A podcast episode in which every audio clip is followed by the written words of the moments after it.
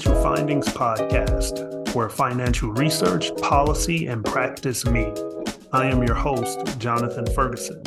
Our episodes contain interviews with researchers and discuss evidence based strategies that policymakers and practitioners can implement to strengthen financial well being for individuals at all stages of life. For this episode, we have an interview with Dr. Stephanie Moulton, a professor and the Associate Dean for Faculty and Research in the John Glenn College of Public Affairs at The Ohio State University.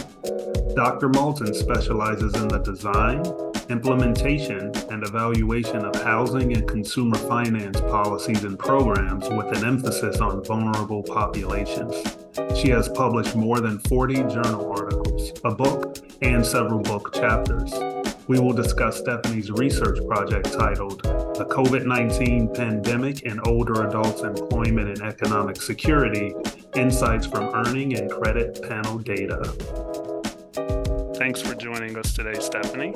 Thanks for having me. It's, it's, fantastic to have you here. And we get started with our first question that I ask everyone. That very first question is more about you and what has been a financial aha moment in your life.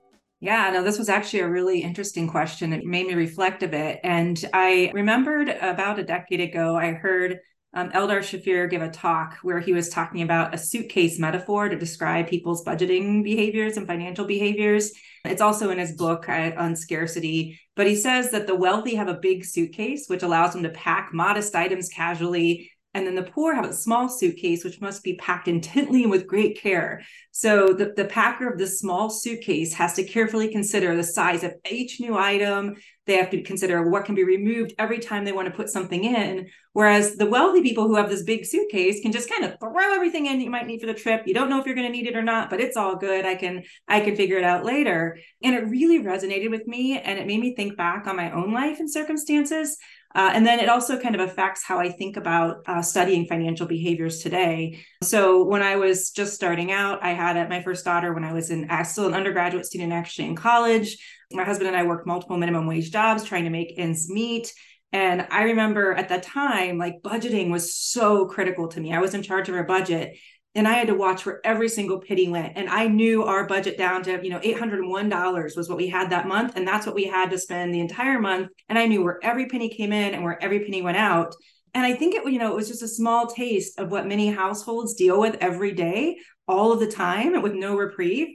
So I'm really privileged now to have a good job that pays me well, where I don't have to live penny to penny. But those lessons that I learned then really kind of transform and stick with me. And I and I often think you know I don't keep the kind of budget today that I kept then. And you could say I'm more educated today. I know more today. I should be doing that. I was a much better budgeter back as an undergraduate student when I had my daughter and I had to live on that 801 whatever dollars it was a month than I am today as a as a as a university professor and so, you know, that lesson really taught me, you know, I study some of what I study deals with uh, people that, that work on financial education and counseling, for example. And while I think that's important, and, and, and of course, it's great to help people learn to manage their money, is sometimes it feels like we're placing the burden on people who are already probably doing this better than most people in order to just make it right? Um, and, and, and these are already people that are stretched incredibly thin and they tend to be expert financial planners and figuring out how to make it work for them. And so you know as i think about how i approach this issue and, and topics topics of like financial equity and inclusion and just financial education counseling whatever it might be I really prefer strategies that try to increase the size of the suitcase, if you will. So, how can we increase income? How can we increase wealth? How can we reduce expenses? How can we increase the size of the suitcase? Rather than just trying to teach people how to be better packers, if that makes sense. Um, and, and Shafir, his book is all about becoming a better packer and how do we help people become better packers but you know to me i think we well we fundamentally also need to change the size of the suitcase and so that's kind of something that i think uh, sticks with me and in, in what i do Wow, that's a great analogy. And I haven't heard that one before, but it does sum it up really well. Yeah. And yeah. and you're I think 100% correct in that financial education and counseling is clearly critically important for everyone. But sometimes with folks who are of limited means, they've been forced to just be more efficient with their money and actually manage it well. And that's mm-hmm. not the primary challenge. The primary challenge is a more systemic, bigger issue and that made things tougher so I appreciate that answer. And I hadn't heard that suitcase analogy before. So that's yeah, that's no, it, it's, I love it.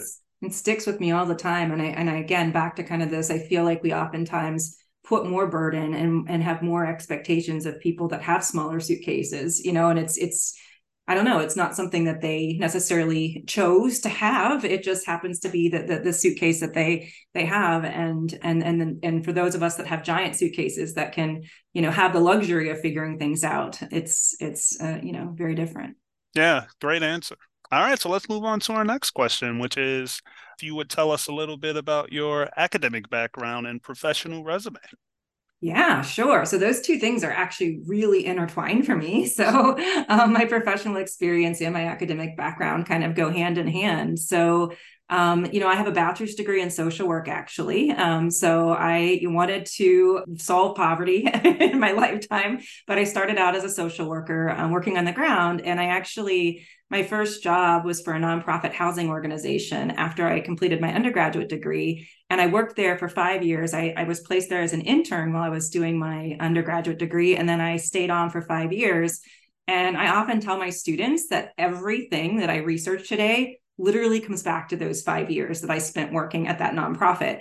And I don't know if that says something about me in a sense that I'm like, you know, I, I if it's you, you know what you know and you sort of stick with it, um, or if that's a generalizable thing that others could say. Uh, I'm not sure. But it was just, I think it had such a profound impact on me those five years um, working as a social worker that I now feel like those are the problems that the things that I studied, the things that I that I saw come to life during those five years those are the challenges that I want to address. We had a, a really amazing uh, executive director of the nonprofit that I worked at, and it was just she and I for a while. And we were doing everything from home ownership programs to try to get people into homes to developing new rental housing, trying to create affordable rental housing programs, to all sorts of uh, financial education and counseling programs, to savings programs. We even did credit counseling. We did, I did reverse mortgage counseling. So literally everything I study today comes back to those five years and the people that I met during those times working in those programs. And you know i still see and and everything that i do i kind of see the faces of the people that i was working with in those you know it's now been over 20 years ago but i still see that and so i was really you know well i enjoyed my job a lot uh, i was really wanting to make system change so this you know, I was I was working. It was the beginning of 2000. Um, that the housing market was just booming, but we could see the writing on the wall. It was around 2004 that things were, you know, not not doing so great. And actually, some of the affordable programs we would create were having trouble. Um, we were co- having trouble competing with some of the private market programs that were out there, and you know, we felt like people were were getting a bad deal and some of the mortgages that they were getting, but it was just really hard the way the system was created to compete with a product that was good in that environment. And so it really motivated me to want to kind of be part of policy change and, and, make systematic change. Also, you know, just seeing the same issues again and again and realizing that, you know, you can do so much within the system, you know, as a social worker, for example, but sometimes you fundamentally need to change the system. And in order to change the system, I needed to have different tools. And so going back and getting my PhD in public policy and management gave me different tools and gave me a different kind of a platform through which I could try to affect change. Um, and I still admire uh, more than anything. I think social workers are just, uh, you know, I don't think this world could could operate without social workers. So I don't regret those five years at all. But I do think, you know, now having that different voice, having that different platform. Going back, I went to Indiana University, got my PhD in public policy and management, graduated from there in 2008 and have since been working at Ohio State University as a professor and study lots of issues related to um, financial equity and financially vulnerable households in particular. So, really, again, a lot of that comes back to those years working, but uh, kind of taking that to the, a different level and a different platform through my academic career. I think it's rare to see someone who has like the academic uh, more global experience, like the changing and research and and that kind of thing, but then also have the practitioner experience working with the clients there. So I don't know if you've ever considered yourself to be a unicorn, but it sounds unicorn-ish to me.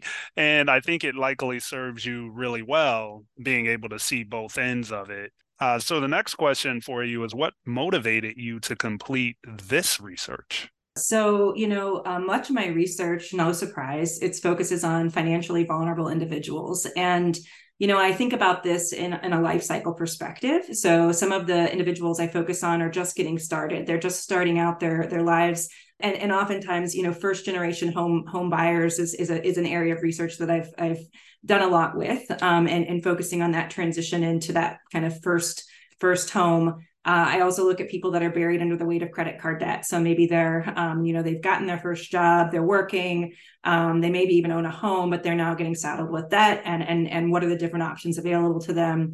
But then another area, kind of making the life course perspective there, I deal a lot with older adults as well. And I focus on particularly, again, older adults with limited incomes or older adults who have that small suitcase that have to try to figure out how they're going to make ends meet. Um, retirement. Oftentimes, Social Security income is their only income. Um, maybe they have a little bit of wage earnings, and in fact, that's what this paper is, is focusing on. Um, you know, they might be working a little bit to supplement that Social Security check that they get, but they don't have a big pension. They don't have a lot of retirement wealth. In fact, their their primary or only savings is the equity in their home, and other than that, they really have not much of a of savings account to their name. So, Social Security check and maybe a bit of wage income to help supplement it, and that's pretty much it. And so my colleagues and I were researching, we had about we have about a decade long, maybe a little bit longer now, research stream that we've been focusing on the financial lives of older adults. Uh, and we've been particularly focused on, you know, how these older adults are using housing wealth and how they're using consumer debt to make ends meet, and then the consequences of those things. Um, so the consequences of using consumer debt or using housing wealth to make ends meet for your health and well-being. So we had this really robust kind of research stream going that we were working on this, and then the pandemic hit.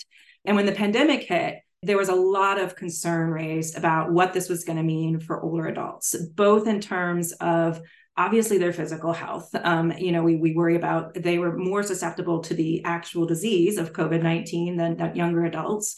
Um, so the probability of death, mortality, um, or just sickness was greater for older adults. But then there's also this um, the, the financial consequences of COVID 19 for older adults. And there was some emerging evidence coming out that older adults, like right in the beginning of the pandemic, there's some pretty dramatic pictures that show this drop in labor force participation. Um, so among older adults, so think about an older adult that might be supplementing their social security check, working at Walmart as a greeter, or you know, working at a, a laundromat, or working somewhere to make some extra money. So among older adults that were aged uh, 65 and older that were in the labor force um, when the pandemic hit, the unemployment rate rose from 3% in 2019 to 16% in April 2020. And so an additional 11% of households aged 65 and older were exiting the labor force in through 2020. Uh, and actually, this was the group. If we looked at different age groups, this was the group. You know, the youngest adults and the oldest adults saw the biggest exits from the labor force immediately when when the pandemic hit. And so we were trying to understand, well, what does this mean? You know, on one hand, maybe these are temporary exits, maybe that maybe folks will get right back to work. You know, maybe they're going to be okay because you know they're going to reduce consumption too. So think about you know we all kind of cut back. We didn't go out to eat. We didn't so maybe it's going to be okay. Maybe maybe this won't be a problem um, there were also a lot of increases in government benefits, although some of those are targeted at younger households with kids, but there were still, you know, if they could file for an unemployment claim, um, and, and, again, we didn't know how often they were doing that, but but if they were doing that, then that could help supplement and, and unemployment benefits were more generous. And then there were also these private creditor forbearances that we were really interested in, whether that was helping older adults. So creditors were previously you might have been delinquent on your debt if you couldn't make a payment, and so um, you would be in you'd be in serious trouble if you lost income, you lost your wages, and you couldn't make your mortgage payment, for example uh, there was this generous mortgage forbearance happening where older adult anybody could could not make their mortgage payment and they wouldn't be delinquent. So you know it really was this quandary for us about what what happens to these these older adults that are losing their jobs or, or exiting. They're eh, probably more likely voluntarily exiting um, the labor force. Uh, how are they doing and who are they? Um, and so we had kind of two two main questions, really those: how are they doing, and who are they, or who are they, and how are they doing? So the first one was, you know, are are the people that are exiting are they more financially vulnerable, or was it like the the people that are better off that just chose to exit, and the financially vulnerable stayed in the labor force? So we didn't know. That was a first question, and then the second order question was whether the older adults that left the labor force um, during the pandemic experienced more economic insecurity than adults that might have left the labor force in pre-pandemic times. So we kind of wanted to compare. We know older adults leave the labor force, like that's a known that's a known fact. Like people retire at some point. So obviously people are going to leave the labor force during this period what are the extra leavers that, that additional group that's leaving because of the covid period and the special things about the covid period how is that group different from the leavers in, in what we would call quote quote normal times or pre-covid times? So uh, the leavers in, in pre-covid times are going to look a particular way. How do the leavers in the in the post-covid times look relative to the pre-covid times? So we actually had uh, we have some pretty unique data that we've been putting together to study financial behaviors of of people for a while. Um, and in ohio we have a, a unique data set that combines credit data quarterly credit data with labor force uh, and wage and income data. Uh, and so this allows us, we had a sample of about a million older adults, adults age 50 and older in Ohio, and we can follow quarterly what's happening with their wages and also what's happening with their financial outcomes using credit data. And we did that for a group of people that, you know, st- we look at them starting in uh, baseline in 2020, right before COVID hits, and we follow them for 15 months after COVID. But then we want to say, okay, if we just look at that period, we're going to miss out on, you know, whether what we're observing is just who leaves the labor force or is it something about COVID? So then we construct a similar kind of uh, a sample where we had people that were working in January 2018, for example. We have a baseline of January 2018, and we follow them for 15 months later before COVID. And then we can kind of see older adults that were working and leave the labor force in the pre-COVID times, older adults that were working and leave the labor force in post-COVID times, and then kind of net out those COVID era differences, if you will, to figure out are they more financially vulnerable now or are they better off? Uh, and then what what happens to them afterwards? Are we seeing any more indicators that that COVID era exits were associated with more financial distress or less than than pre COVID uh, era exits?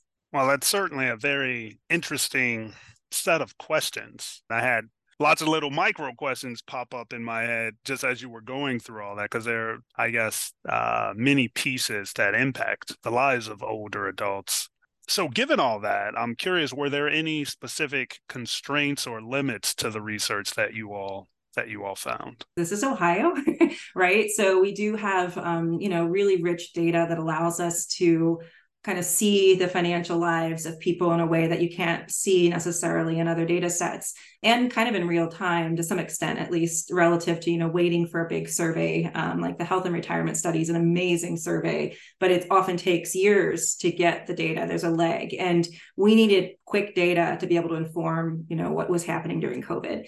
It's ohio and um, you know ohio isn't california ohio isn't florida ohio isn't um, Nebraska and Ohio isn't Boston. Like it's, you know, it's it's Ohio. Um, but you know, we do look like the, the the averages in the U.S. pretty much look like Ohio. So if we look at the average uh, U.S. population. We have a great mix of urban and rural areas in Ohio. Um, we actually are, I think, the most urban areas per cap per capita in Ohio. You may not think about that, but we actually have quite a few urban areas. We also have Appalachia and rural areas in Ohio. So you know, it really is kind of a microcosm, but that is definitely a limitation. You know, and the other limitation I would say, while it's you know in some ways it, it's nice to have administrative data for a couple of reasons. So our data is all administrative data. We're using um, credit data and we're using wage data, both that are being reported for other purposes. They weren't collected for this research. They were, you know, credit report data is collected on everybody, and then wage data is is data that's being reported to the state Department of Job and Family Services for tax purposes. Um, so on the positive side, we don't have to bug people. We don't have to inter like be be another you know intrusive person in their lives. All of our data is de-identified so we don't have any way to know who they are. So we're protecting that confidentiality. So in, in that way it's less invasive than perhaps some survey data. And, and we can observe things that you know typically you have to rely on recollection for. So we can actually see you know they lost $23 that month and their credit score went up four points. And you know so you can actually really kind of precisely see things on the other hand you don't know why they occur and we don't know what it you know so for example you know we might see an older adult was working they no longer work and they didn't you know and they still aren't back as of the end of our study period. Was that a choice? Was that something that they deliberately did or was that something they were forced to do? We don't know. Um, we can see if they filed an unemployment claim so we, we do that to try to kind of parse out was this a voluntary exit or was this something involuntary but we really don't know. I mean, they could, even if they didn't file an unemployment claim, it could have still been an involuntary exit. They just decided not to bother with an unemployment claim. So, you know, some of the why questions why do people do these things? Survey data, qualitative research are much better at answering those things than um, than this administrative data. But the administrative data, you know, have has its benefits of, you know, being able to see this really fine increment kind of um, look into people's lives without being quite as invasive. Yeah, the administrative stuff always to me seemed like a, a great flashlight to know where to look. Yeah. Um, for the follow up for the qualitative, like why questions.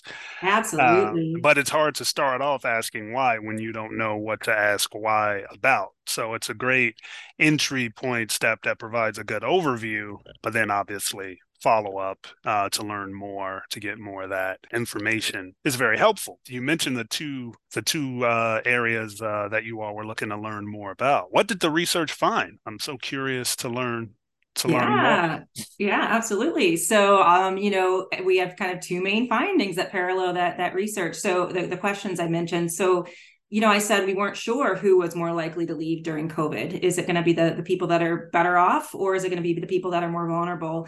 Um, we actually did find that it was the more financially vulnerable that were more likely to have these COVID exits. Um, so the excess exits were associated with more financially vulnerable individuals on a couple of different dimensions. So one dimension uh, simply age. So the oldest older adults. So in, in our study, those age 67 and older, um, relative to those age 50 to 66, had more excess exits in the first 15 months during the COVID pandemic, um, which which probably makes sense if you think about people. You know, 67 is the eligibility age for full retirement benefits. Possible there were some trade offs going on there. Um, it's also possible a lot more concern about susceptibility to the COVID pen- disease itself um, among the oldest adults. And so um, the oldest adults were, were more likely to exit. We also noticed that um, the people that exited during COVID, the excess exits, they were more vulnerable in credit and wage characteristics too. So they had lower credit scores, they had less access to credit and lower wages compared to older adults who exited the labor force in pre COVID periods. So, for example, labor force exits are typically higher among people with lower credit scores. We saw that in both periods. So, you know, people with lower credit scores actually work shorter um, or, or exit sooner. What we found was that it was actually 10 times larger credit score effect on leaving the labor force uh, during the COVID period, uh, the, the, Q, the first quarter of the COVID period than in pre COVID periods. And and this may suggest you know again we don't know why this got to do some qualitative research got to do some asking people to figure out why but you know these are the individuals that are potentially the most financially vulnerable that don't have that buffer that um, credit cushion potentially as much because they have lower scores more likely to leave. It could be the kinds of jobs that they were working in, although we do have um, the type of job. And so we can look at that a little bit. But it could also be something about their financial lives and, and what they need to do to, to kind of make ends meet when this crisis hits. Um, they may be more vulnerable. And so um, those, those individuals that have the lower credit scores were, were more likely uh, to leave. So that actually is, you know, was was quite concerning on that side. Um, but that leads to the second set of conclusions that we found. And so you know, we were worried then after finding that, oh my goodness, what's going to happen to the you know the financial outcomes of individuals that then left if these were already the more vulnerable people. And we did see that in general, the people that left the labor force uh, after the older adults leave the labor force pre post COVID time, you do see a slight reduction in credit score, a slight increase in payment uh, del- uh, delinquencies. But we actually found that that was muted during the COVID period. I think a lot of that had to do with the generous forbearance programs. And I'll tell you why. So we actually saw that older adults who left the labor force during COVID were more likely to fall behind on their debt payments than people that left before COVID. So that's a signal that they were having having trouble. We can see whether they were making their payments, more likely to miss their debt payments. Think of mortgage payments being one of the main ones for older adults. However, they were not more likely to be seriously delinquent and they were much they they we can't see forbearance before covid because forbearance didn't exist before covid but there's a lot of individuals that ended up in forbearance on their on their on their debt so they have this spike in, in missing their mortgage payments and missing their auto payments. But we also see evidence that they get this this forbearance that kind of prevents them from being counted as delinquent. And so any hit to the credit score that might normally happen um, with a with a typical kind of labor market exit is actually buffered because of this kind of generous forbearance policies um, that we saw in place. And of course, there's other things that we can't observe. We observe forbearance. We can observe some of the other policies that were also in place at the time that might have helped buffer that. Um, but we think the fact that we see an increase in delinquencies, so it's not like they're not missing their payments. If, let's say, it was just generous income supports or reduced consumption that propped up their credit score, then you probably wouldn't see that increase in delinquencies or missed payments. Uh, but we're still seeing the missed payments occur, but then, and, and actually more so during COVID, but you're seeing a lot of forbearance. And so the, the, the effect of credits on credit score gets muted and they end up uh, actually being better off uh, in terms of their, their credit position after uh, leaving the labor force during COVID than pre COVID times. We've gone through some of the high points and some of the key findings. Um, what do you think the implications of these research findings are? In short, so what and now what? So, you know, I think there's a there's there's more appetite to to discuss this today than there was before COVID. So maybe a silver lining to come out of COVID is that we've recognized that there are ways that we can perhaps build in for people that have an income shock. If we know it's going to be transitory, if we know it's a temporary bump in their income, is there a way we can stabilize their debt payments during that period so they don't spiral down? Um, particularly for something like a mortgage or a student loan, um, pretty substantial debt.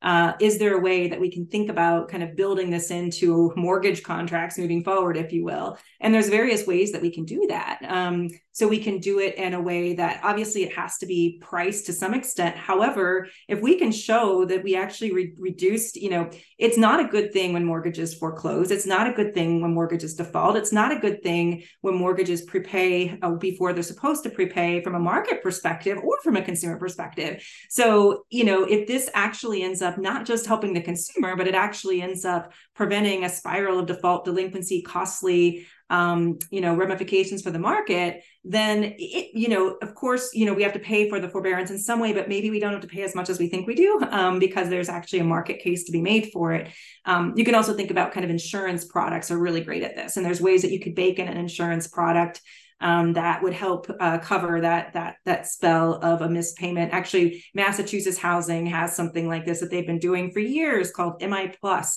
It's for all of their low and moderate income borrowers, and basically you know they know that we're putting individuals into homes who potentially have uh, lower incomes and potentially have more income volatility. So we're going to build right into that product not just mortgage insurance for the lender but mortgage insurance for the borrower and all of their borrowers then if they miss a payment they get like a six month window um, or i'm sorry if they miss a if they they lose income they have up to six months to kind of regain their income and get their footing back without being counted as delinquent on the loan. So it's sort of like a, in pennsylvania i believe had something similar. You know there's these little pilots that were happening before in pockets but i think that this kind of widespread adoption um, showed us the kind of the importance of thinking about that more systematically uh, and, and, how can we you know not just focus on not that you know increasing benefits during a time of, of distress is also really important but there's also ways on the back end to kind of increase um, the way we think about or change the way we think about um, debt programs and, and debt payments in times of distress. So that's one i think implication.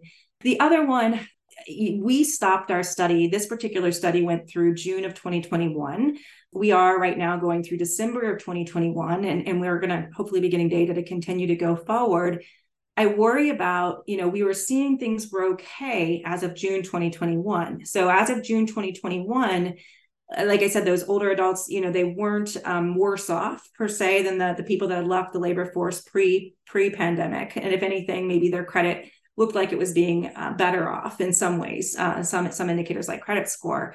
Um, but I do worry about what's what about the longer term effects for that group. So there have been some other studies that have shown that you know the the labor force participation rates have rebounded for many age groups, but they and the older adults came back, but they're still below pre pandemic levels. So um, and that may be okay. It may just be um, older adults that were on the verge of retirement, retired, and are doing just fine now and are financially um, stable. But as we, you know, are experiencing inflation and household budgets might be tightening, I think it's important to not jump to the conclusion that look, everybody was fine. That those those COVID exits, these papers show everything's great. Um, let's move on. I think that there's because this has become you know uh, hasn't resolved itself completely the older adults are still more likely to be out of the labor force i think we need to keep monitoring that and, and monitoring the financial health of those older adults and, and the implications of that down the down the line yes continued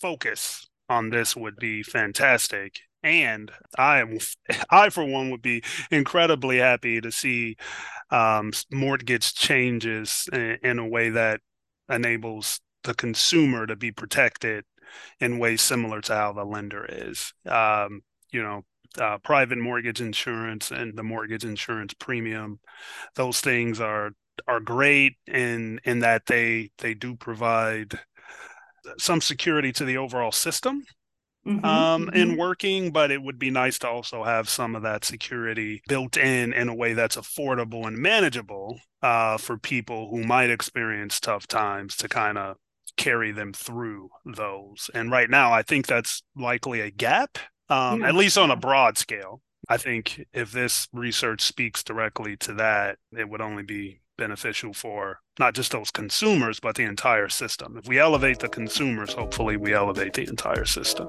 Thanks so much for joining us again. Well, thank you so much for allowing me to share the research and, and talk to your listeners. And um, yeah, this is a great opportunity. Thank you. Please follow our podcast on your podcast app to remain updated on the latest work from the UW Madison Retirement and Disability Research Center. You can also visit our center on the web at cfsrdrc.wisc.edu. There, you'll find our latest news, publications, and webinars. Until our next episode, let's all keep doing our best to support equity and financial security.